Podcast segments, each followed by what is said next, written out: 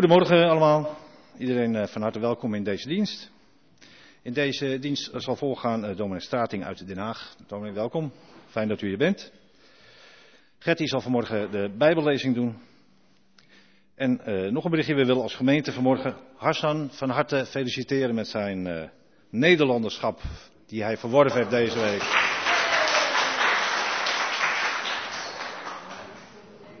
Goed. Collecte is uh, vanmorgen voor de kerk. Na de dienst hebben we nog een uh, gemeentebijeenkomst. Uh, nou, we hopen dat u allemaal blijft en dat u het een en ander zal inbrengen. Het zij positief of het zij kritisch. We hopen dat u erbij wil blijven. We blijven gewoon in de kerkzaal zitten. Alleen gaan we natuurlijk allemaal even een beetje naar voren zitten. Want als er een vraag is of wat dan ook, dan moeten we ook de microfoon bij u brengen. En het is ook wat uh, gezelliger toch, als we allemaal een beetje bij elkaar gaan zitten.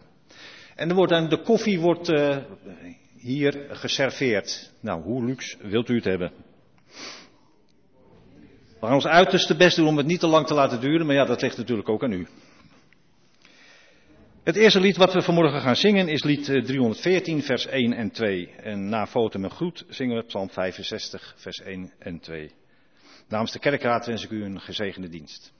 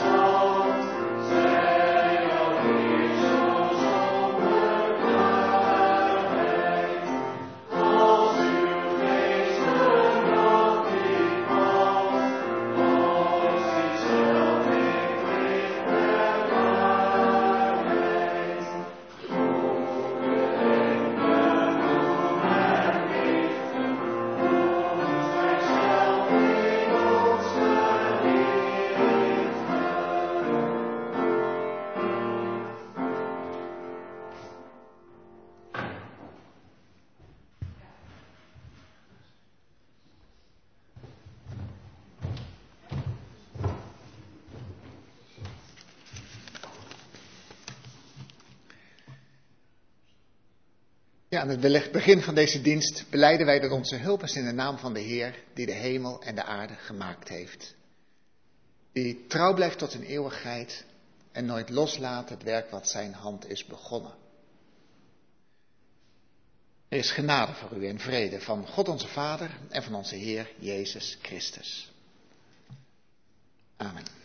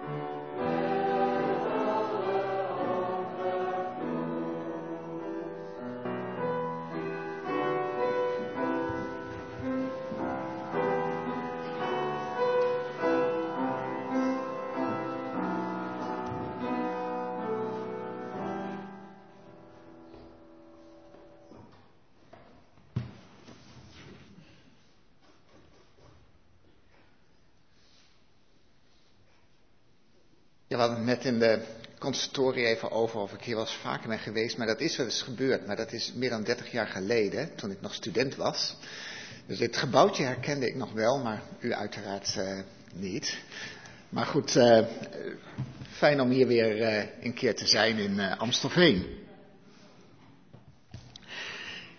En nou, ik mag u woorden van de Heer voorhouden. Ook zaken die uh, hij belangrijk vindt voor ons leven. En dan, dan, zie je eigenlijk in het Oude Testament al vanaf het begin van het volk Israël dat dat een, een volk is en dat, dat zelf moet leven, dat, uh, dat God oog heeft voor de medemens, voor de mensen om ons heen, hè, voor de mensen die het ook minder hebben. En daar wil ik een stukje van lezen uit uh, Leviticus 19. Daar zegt de Heer tegen, tegen Mozes, als je de graanoogst binnenhaalt, oogst dan niet tot de rand van de akker en raap wat blijft liggen niet bijeen. En wanneer je bij de wijnoogst druiven plukt, loopt dan niet alles nog eens na en raap niet bijeen wat op de grond is gevallen, maar laat het liggen voor de armen en de vreemdelingen. Ik ben de Heer, jullie God. Steel niet, lieg niet en bedrieg je naaste niet. Leg geen valse eed af als je bij mijn naam zweert, want daarmee ontwijt je de naam van God. Ik ben de Heer. Beroof niemand en pers een ander niet af. Betaal een dagloner zijn loon nog op dezelfde dag uit. Spreek geen vloek uit over een dove en plaats geen obstakel voor de voeten van een blinde. Toon ontzag voor, voor je God. Ik ben de Heer. Wees niet partijdig wanneer je recht spreekt. Trek onaanzienlijken niet voor en zie machthebbers niet naar de ogen.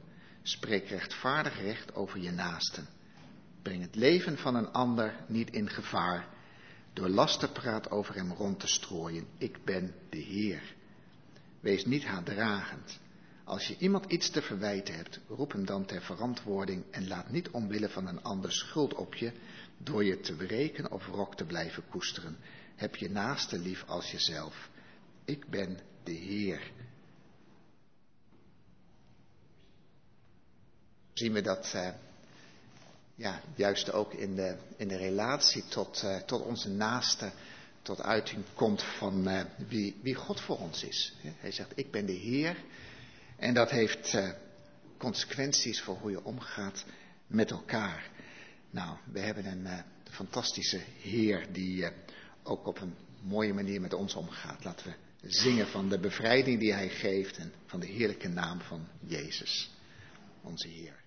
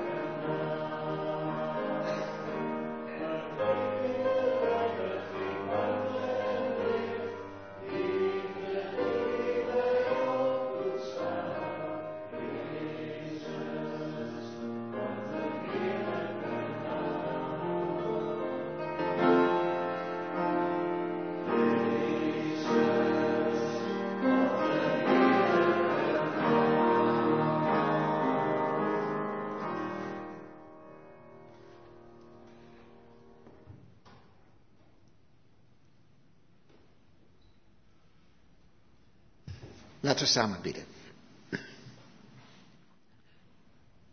Ja, trouwe Vader, God in de hemel. Jezus, onze Heer, wat een, wat een heerlijke naam.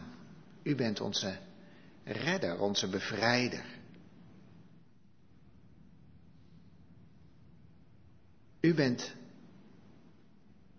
degene die ons het leven geeft, het nieuwe leven. Hierin, zo komen wij in dankbaarheid vanmorgen ook bij u.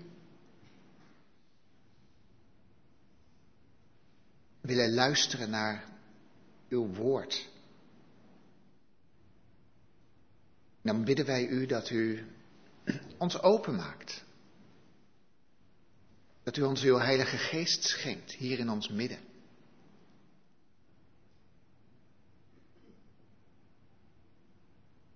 Dat we, ja, dat zo uw woorden tot ons mogen doordringen.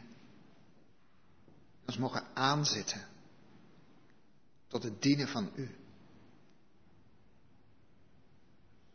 Ja, Vader, zegen ons zo. Dat bidden we u in Jezus' naam. Amen.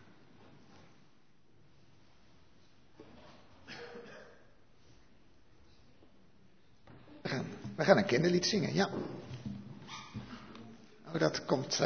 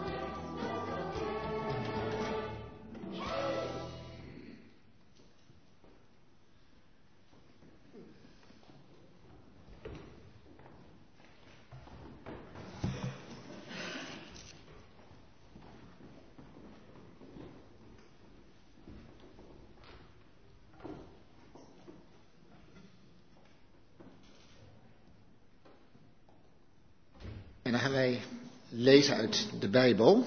En dat doen we uit Lucas 4, vers 14 tot 30.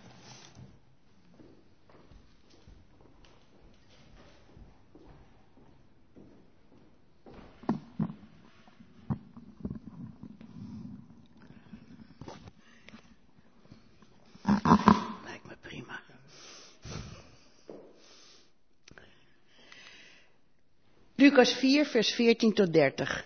Optreden van Jezus in Nazareth. Vervuld met de kracht van de geest keerde Jezus terug naar Galilea. Het nieuws over hem verspreidde zich in de hele streek. Hij gaf de mensen onderricht in hun synagogen en werd door allen geprezen. Hij gaf ook, kwam ook in Nazareth, waar hij was opgegroeid, en volgens zijn gewoonte ging hij op Sabbat naar de synagoge.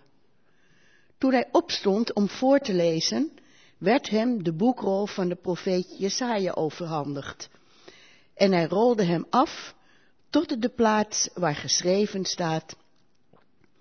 De geest van de Heer rust op mij, want hij heeft mij gezalfd.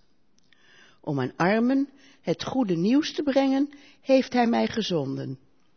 Om aan gevangenen hun vrijlating bekend te maken en aan blinden het herstel van hun gezicht. Om onderdrukten hun vrijheid te geven. Om een genadejaar van de Heer uit te roepen. Hij rolde de boekrol op, gaf hem terug aan de dienaar en ging weer zitten.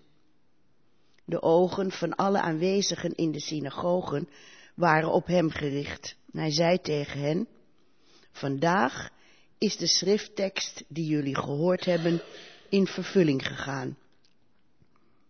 Allen betuigden hem hun bijval en verwonderden zich over de genaderijke woorden die uit zijn mond vloeiden en ze zeiden, dat is toch de zoon van Jozef? En hij zei tegen hen, ongetwijfeld zullen jullie met dit gezegde voorhouden, genees Heer, genees u zelf. Doe alles waarvan wij gehoord hebben dat het in Cafarnaum gebeurd is, ook hier in uw vaderstad. Hij vervolgde, luister, ik zeg jullie dat geen enkele profeet welkom is in zijn vaderstad. Maar ik zeg het jullie zoals het is. In de tijd van Elia, toen de hemel drie jaar en zes maanden lang gesloten bleef en er in het land een grote hongersnood uitbrak, waren er veel weduwen in Israël. Toch werd Elia niet naar een van hen gezonden, maar naar een weduwe in Sarepta bij Sidon. En in de tijd van de profeet Elisa waren er veel mensen in Israël met een huidziekte, die hen onrein maakte. Toch werd niemand van hen gereinigd, maar wel de Syriër Naaman. Toen de aanwezigen in de synagoge dit hoorden, ontstaken ze in grote woede. Ze sprongen op en dreven hem de stad uit, naar de rand van de berg waarop hun stad gebouwd was, om hem in de afgrond te storten. Maar hij liep midden tussen hen door en vertrok.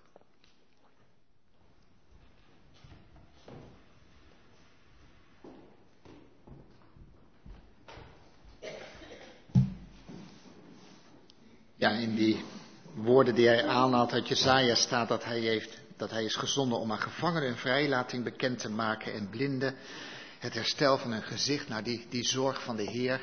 Daarvan zingen we eerst nog met eh, Psalm 146, vers 3 en 4.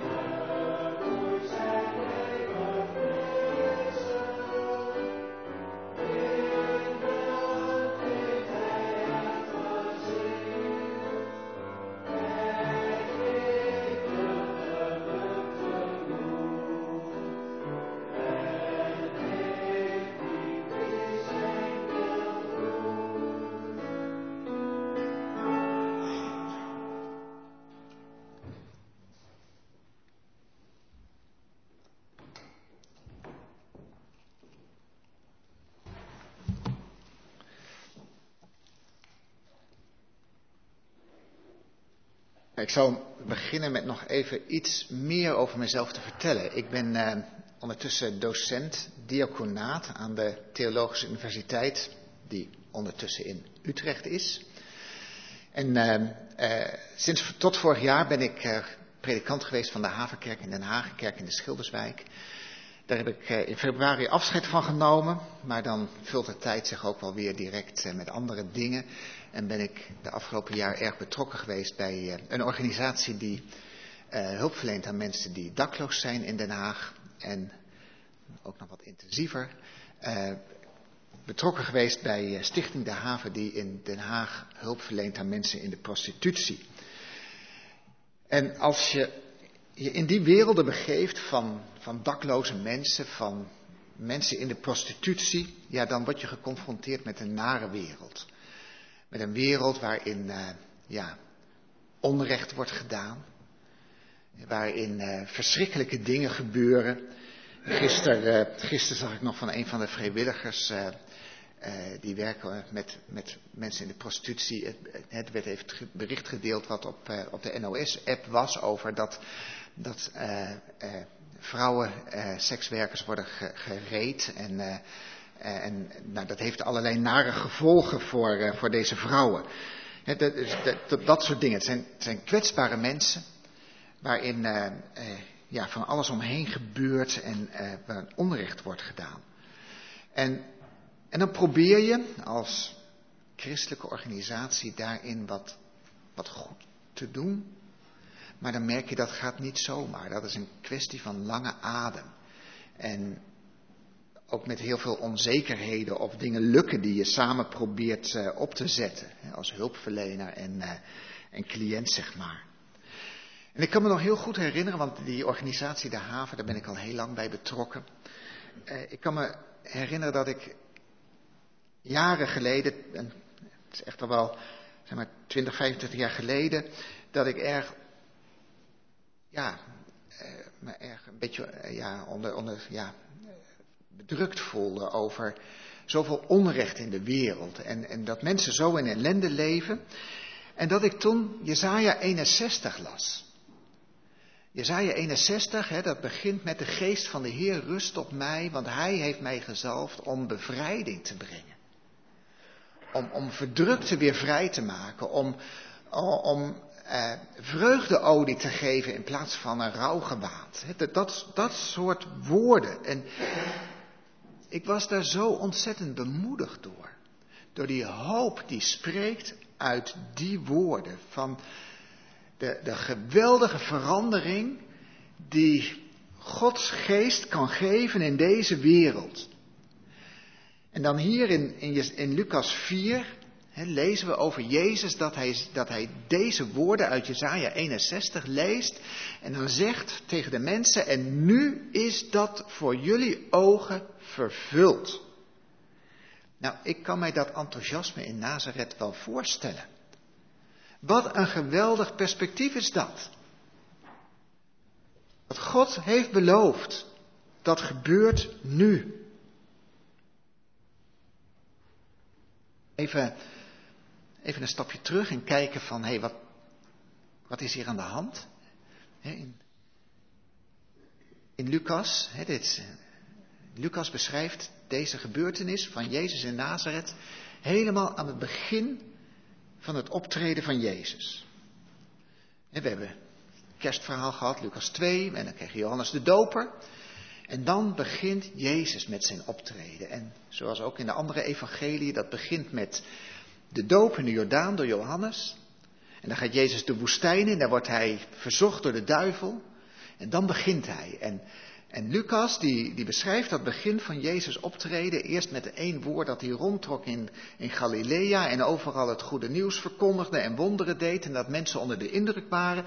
En dan komt hij in Nazareth. En daar staat Lucas bij stil. En dat is niet voor niks.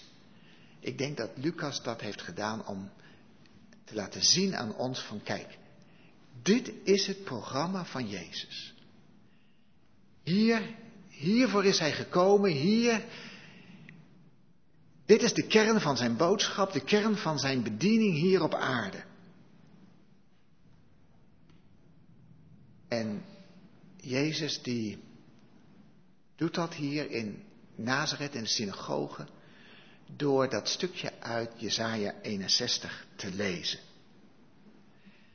En dan dan, zie je hoe Lucas het beschrijft, hè, dat eh, als Jezus die, die boekrol weer teruglegt, dat de mensen echt vol verwachting naar Jezus kijken. Wat gaat er nu komen? En dan spreekt Jezus die woorden. Nu is dit voor jullie ogen vervuld. Gaat het dus om die, die woorden die hij net heeft gelezen over de komst van de gezalfde. Maar net gebeurd, die doop bij de Jordaan, dat de Heilige Geest als een, als een duif op Jezus neerkomt, dat Jezus dus gezalfd is met de Heilige Geest. En die woorden van, van de Vader in de hemel, die hebben geklonken, dit is mijn zoon, mijn geliefde. Mijn geest is op hem. Ik ben gekomen om het goede nieuws te brengen. Om bevrijding te brengen aan wie gevangen is. Om genezing te brengen aan wie ziek is. Jezus heeft vast nog veel meer mooie woorden gesproken, want we lezen dat de mensen echt aan zijn lippen hangen. Vol verwondering zijn ze en, en, en elkaar aanstoten van, dit is toch de zoon van Jozef? Hij komt uit ons midden, hij is een van ons. Wat een woorden. U zeggen, hierom, hè, om, waar het tot nu toe over gaat, heb ik deze tekst gekozen. He, dan hebben we de adventstijd gehad, kerst gehad. Preek voor de eerste zondag van het nieuwe jaar. En dan volgende week zit je te denken van, hé, hey, waar, waar gaan we het nu over hebben? Nou, maar eens over, waarom is Jezus gekomen? Waarom is Jezus eigenlijk gekomen? Hè? We weten natuurlijk wel van hij is gekomen om, ja, om ons verlossing te geven, om uiteindelijk te sterven aan het kruis. Hè, maar, maar hier in, aan het begin van hun optreden zegt Jezus eigenlijk van ja, maar ik ben, het is meer, het is meer dan alleen de vergeving van de zonde. Ik ben ook gekomen om bevrijding te geven, om verlossing te brengen, echt. Ook van de, de ketenen van ziekte, van ellende, om het nieuwe leven hier op aarde al te vestigen. Niet alleen maar voor de toekomst, maar ook in het hier en nu. En eigenlijk zou je kunnen zeggen van die, die tekst uit Jezaja 61 die Jezus hier leest, is een bevestiging van datgene waar zijn moeder al over heeft gezongen toen ze zwanger was van hem. In dat prachtige lied waarin ze zegt van uh, uh, machtige heeft hij van de troon gestoten en nederigen heeft hij verhoogd. Rijken heeft hij leeg weggezonden, maar armen heeft hij verzadigd. Daarvoor is Jezus gekomen, om, om dat te brengen in deze wereld. Maar het verhaal gaat verder. En ook dat zegt wel iets over het programma van Jezus. En Lucas laat ook iets zien van de weerstand die Jezus oproept.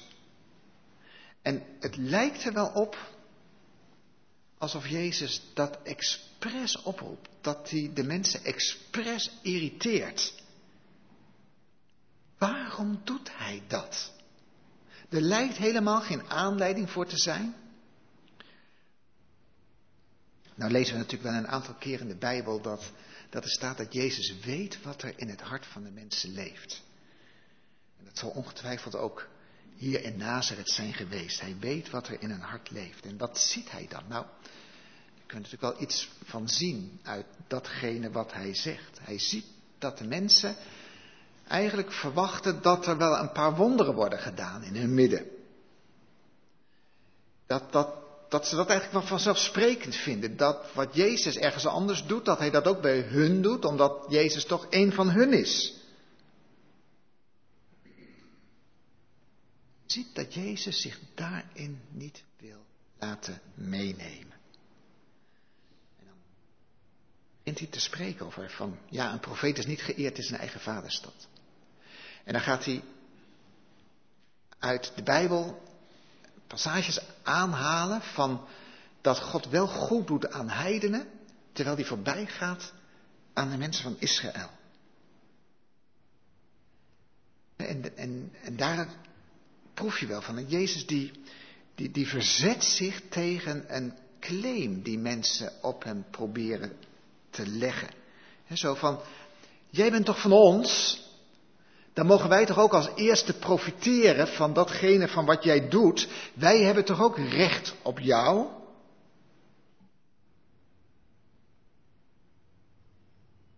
Ik dacht dat confronteert ons, mij natuurlijk ook met de vraag hè, van hé, meen ik ook recht te hebben op Jezus, op God, voor iets, voor mezelf?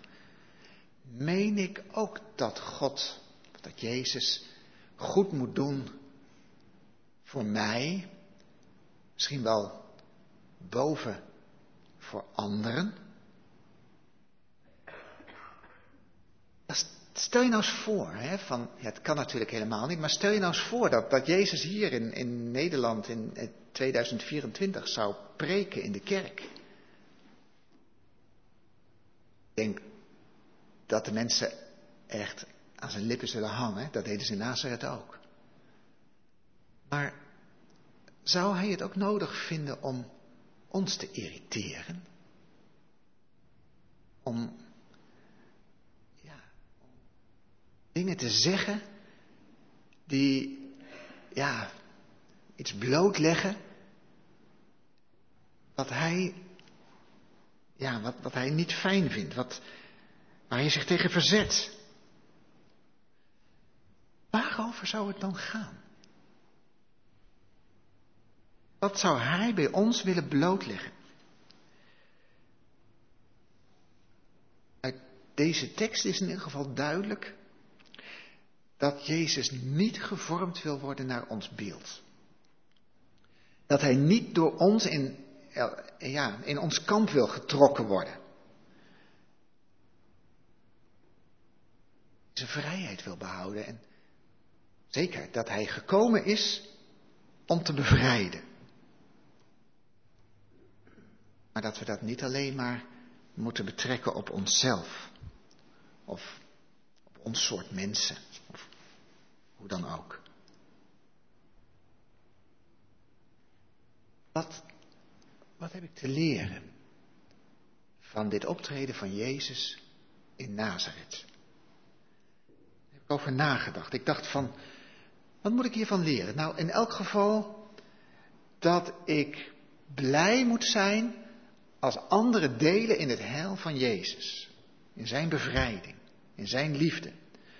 Ook als die mensen totaal anders zijn dan ik. En ik me misschien wel aan hen irriteer.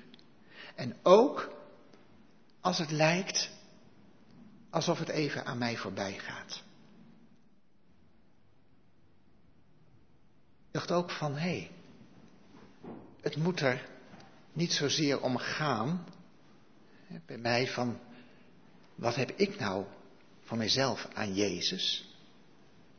Maar veel meer over hoe kan ik delen in de missie van Jezus? Hoe kan Hij mij gebruiken in Zijn dienst? Wil ik nog even stilstaan bij dat slot van wat we hebben gelezen. Bij die laatste woorden. als de mensen boos zijn op hem en hem meenemen naar een, naar een hoogte en hem in de, in de afgrond willen storten, dan eindigt dit verhaal met en hij ging midden tussen hen door.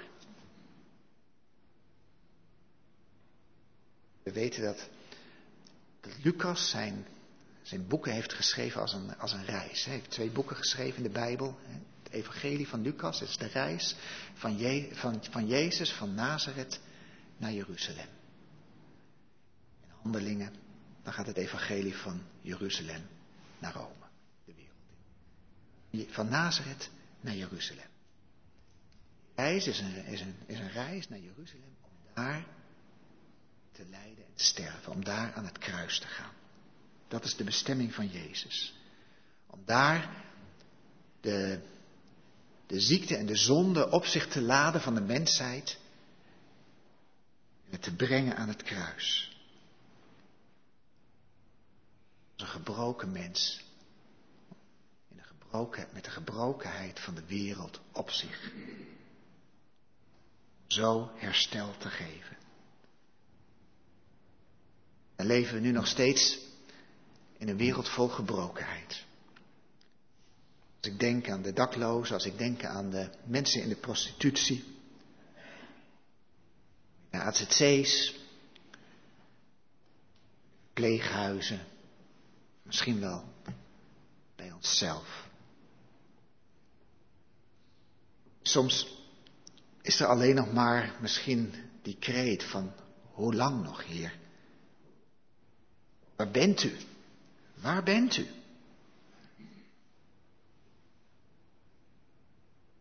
Jezus heeft ons laten zien dat Hij is gekomen met een fantastische belofte, een belofte van hoop. En niet om even in een snelle oplossing al onze problemen zomaar even weg te nemen, maar dat Hij gekomen is om bevrijding en genezing te brengen in, een, die, die lange en diepe weg van overgave lijden en sterven. Dat confronteert mij ermee dat ik denk van, oh ja, als christen, ach wat zijn wij er toch vaak op uit om maar het goede te behouden wat wij hebben. Goede leven, waar we misschien wel menen recht op te hebben. En dan hoor ik dat stemmetje in me van Jezus die zegt van, die zijn leven wil behouden, die zal het verliezen. Maar die zijn leven wil verliezen om mijnentwil, die zal het behouden, die zal het vinden.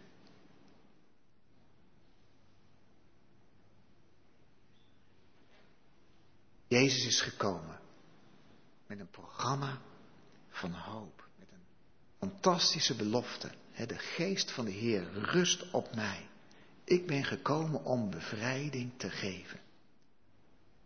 Daarvoor is hij die weg gegaan naar Jeruzalem. Nou, die geest heeft hij ook aan ons gegeven.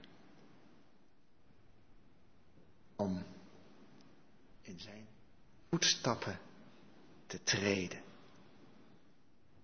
Om in deze wereld.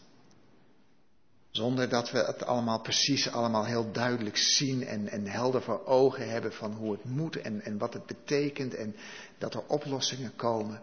Nee, nog steeds, de oplossingen zijn niet zomaar voorhanden. Het gaat in een lange weg van, ja, betrokkenheid, van ondergaan in het lijden. Maar ook tegelijk is het een weg van hoop. Want die bevrijding en die verlossing, die is met Jezus gekomen. En hij zal zijn werk voleinden.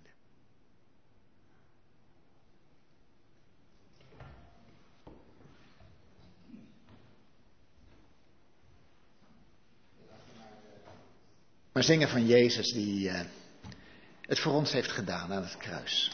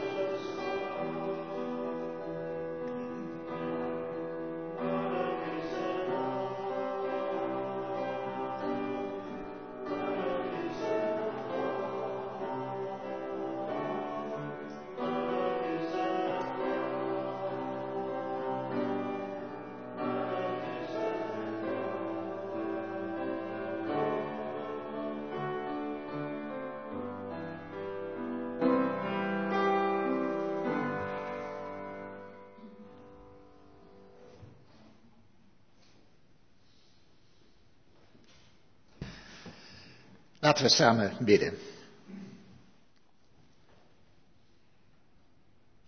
Ja, trouwe Vader in de hemel. Komen bij u. U bent onze God, onze bevrijder. We hebben zoveel aan u te danken. Jezus, zo hebben we u bezongen. U bent waardig. U bent het lam dat u zelf hebt laten slachten.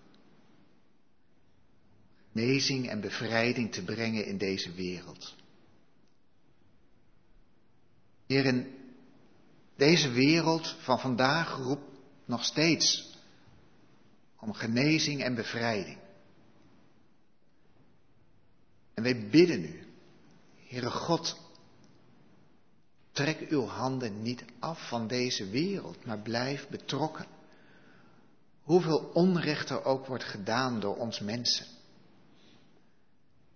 Heer, wij bidden u, wilt u nog steeds vandaag ook tekenen van uw aanwezigheid, van uw geest geven in deze wereld. In deze wereld die gekweld wordt door oorlogen, door onrecht, door geweld.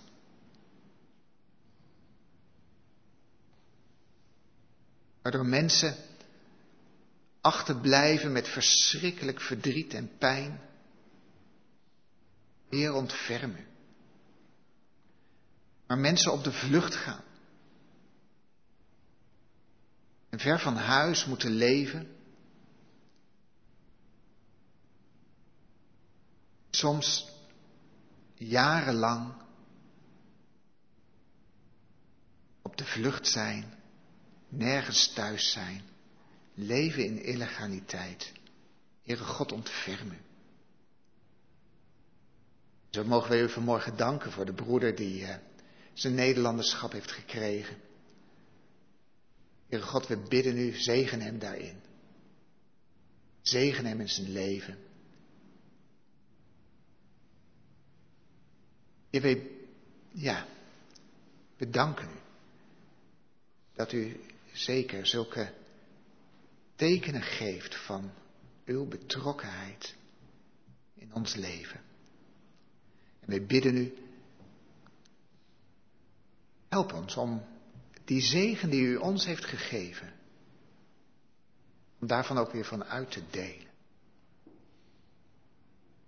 Om niet alleen maar stil te staan bij wat geloof voor ons betekent, wat wij daaraan hebben. Maar dat we ons ook afvragen van wat vraagt u van ons? Hoe wilt u dat wij in deze wereld staan? Hoe mogen wij met hulp van uw geest iets laten zien van uw licht, van uw bevrijding, van uw genezing?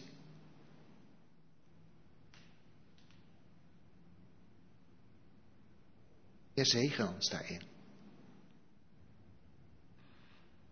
Danken u dat u ons wilt kennen. En we danken u voor de gemeenschap die we samen mogen hebben. We bidden u ook om een zegen over de gemeentevergadering van, van straks.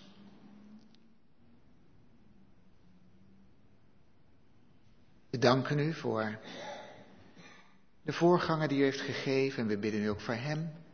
Zegen hem. En wij bidden u, Heere God, wilt u meer arbeiders geven. Ook mensen die verlangen om in de gemeentes voor te gaan. Om in deze wereld, ja, iets te laten zien van, van wie u bent. Heere God, wilt u dat verlangen geven in al onze harten? bid u ook in het bijzonder in de harten van jonge mensen die voor de keuze staan wat ze, wat ze gaan doen in hun leven. Hun bestemming is, wat hun roeping is. Ja, vader, zo leggen wij onze gebeden bij u neer. Wij danken u dat u weet wat in ons hart is. onze verlangens, misschien ook wel onze weerstand,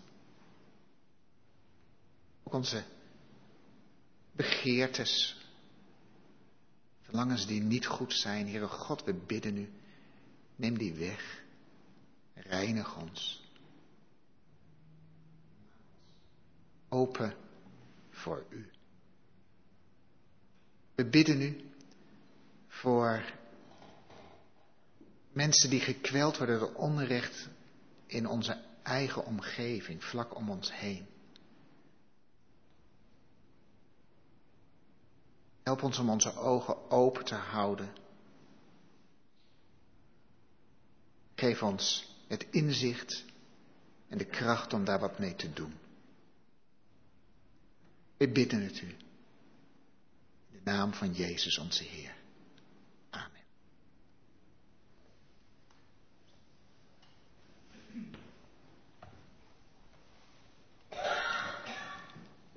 Ik weet niet of hier nog een collectezak rondgaat. Ik merk nu dat kerken dat allemaal verschillend doen. U doet dat. Kijk, dan doen we dat eerst. En dan uh, zingen we nog van de geest van hierboven. En vragen of hij ons uh, bij wil staan en wil leren geloven en vertrouwen.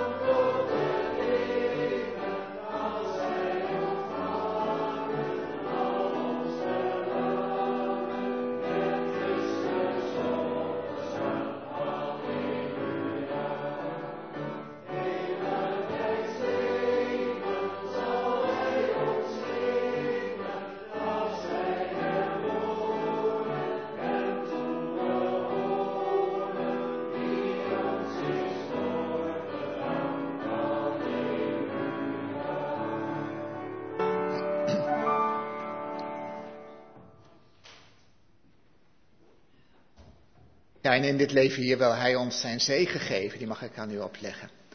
De genade van onze Heer Jezus Christus en de liefde van God en de gemeenschap met de Heilige Geest zij met u allen.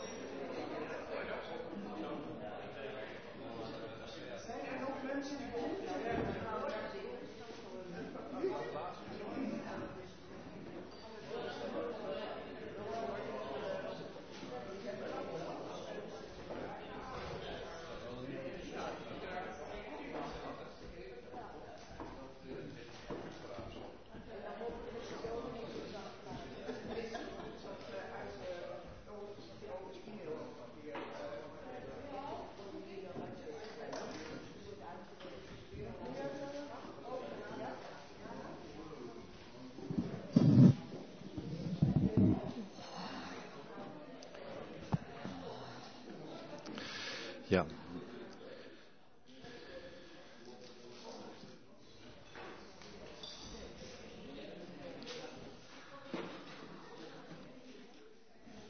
Goed.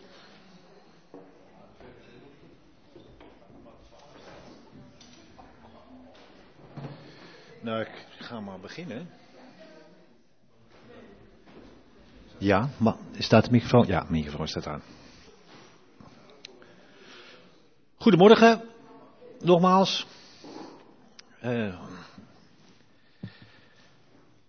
het is goed om uh, deze vergadering ook uh, op goede, gereformeerde wijze ook te beginnen met bijbellezen en gebed. Ik wil een stukje lezen uit uh, 2 Samuel 5, vers 17, vanaf vers 17. Toen de Filistijnen hoorden dat David tot koning van Israël was gezalfd, rukten ze met al hun troepen uit omdat ze hem wilden overmeesteren. Zodra David dit vernam, verschanste hij zich in de bergvesting. De hele vallei van Rephaim stond al vol Filistijnen. David wendde zich tot de Heer en vroeg: Zal ik de Filistijnen aanvallen? Zult u ze aan mij uitleveren? En de Heer antwoordde: Ga op hen af. Ik verzeker je dat ik de Filistijnen aan je zal uitleveren.